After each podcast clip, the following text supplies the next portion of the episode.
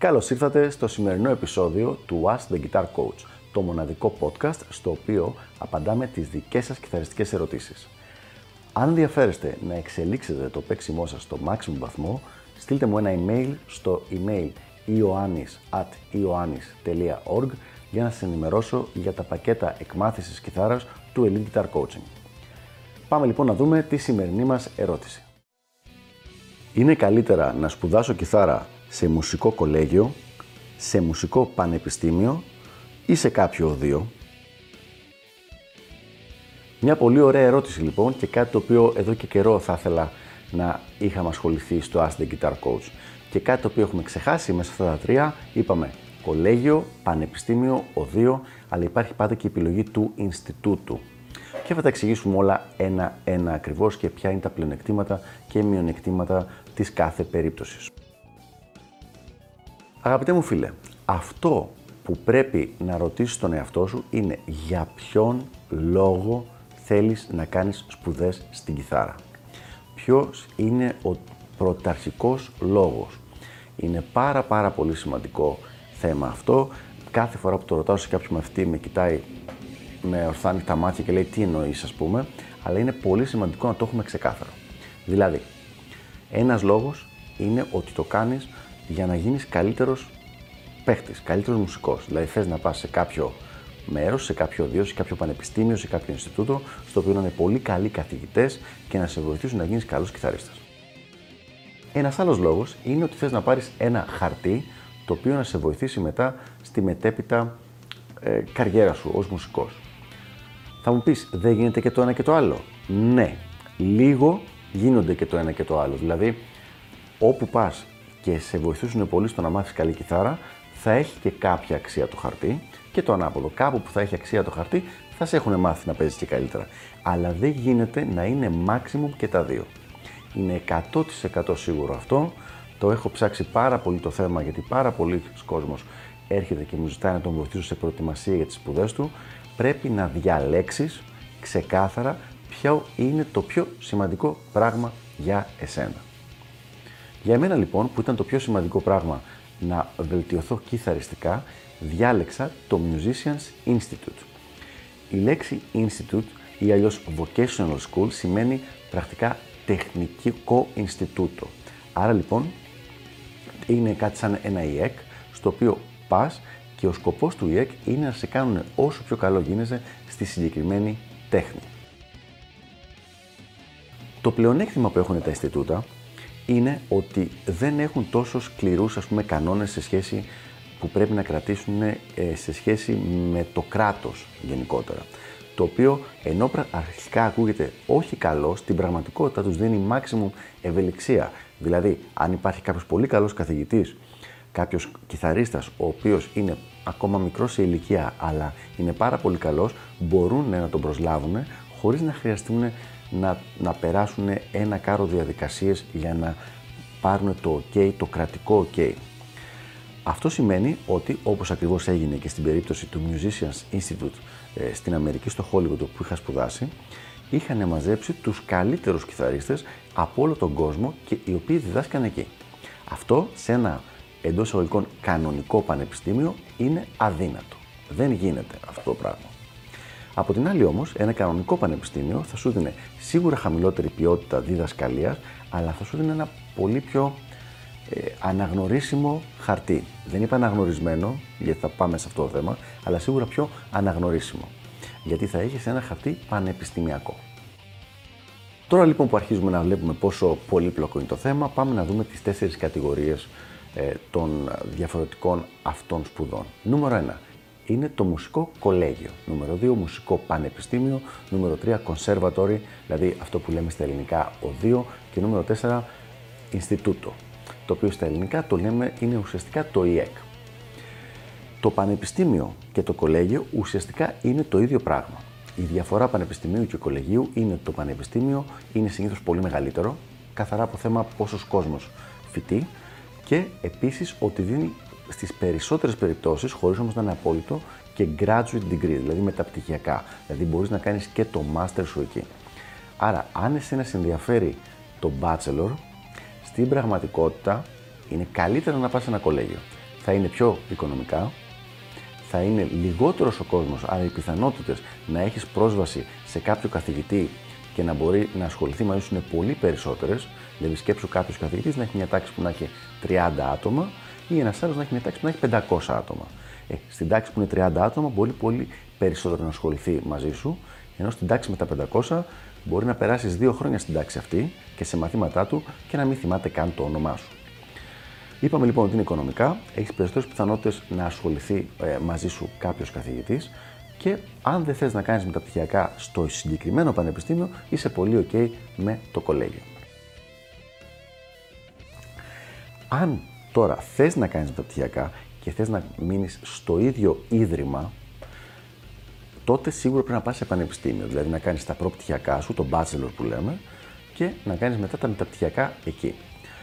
Εγώ προσωπικά τις χώρισα τελείως τις σπουδές μου. Αλλού έκανα τα προπτυχιακά μου να πάρω τον bachelor, αλλού πήγα να κάνω το vocational degree στο Musicians Institute, αλλού έκανα έξτρα σπουδές που ήθελα στο θέμα της μουσικής ιστορίας στο UCLA και αλλού έκανα μετά το μεταπτυχιακό μου πάνω στο guitar performance το οποίο ήταν στο California State University. Ο λόγος ήταν ότι ήθελα να μπορέσω να εκμεταλλευτώ όσο δυνατόν περισσότερους διαφορετικούς ε, καθηγητές και διαφορετικά, πώς να το πω, πλαίσια υπήρχαν στο συγκεκριμένο κομμάτι των σπουδών, στο σπουδών πάνω στη μουσική. Αυτά λοιπόν για το κολέγιο και το πανεπιστήμιο. Το οδείο τώρα, αυτό που λέμε οδείο στην Ελλάδα, το οποίο το έχουμε λίγο παραμελημένο και ο λόγος που το έχουμε παραμελημένο είναι γιατί υπάρχουν εκατοντάδες, για την ακρίβεια πολλές εκατοντάδες οδεία σε όλη την Ελλάδα. Στο εξωτερικό δεν είναι έτσι τα πράγματα. Σε κάθε πόλη υπάρχουν πολύ πολύ λίγα οδεία, ακόμα και στις μεγάλες πόλεις και είναι μόνο για αυτούς που θέλουν να το κάνουν πάρα πολύ σοβαρά το όλο θέμα και πάνε εκεί με σκοπό να βγουν ως σολίστες.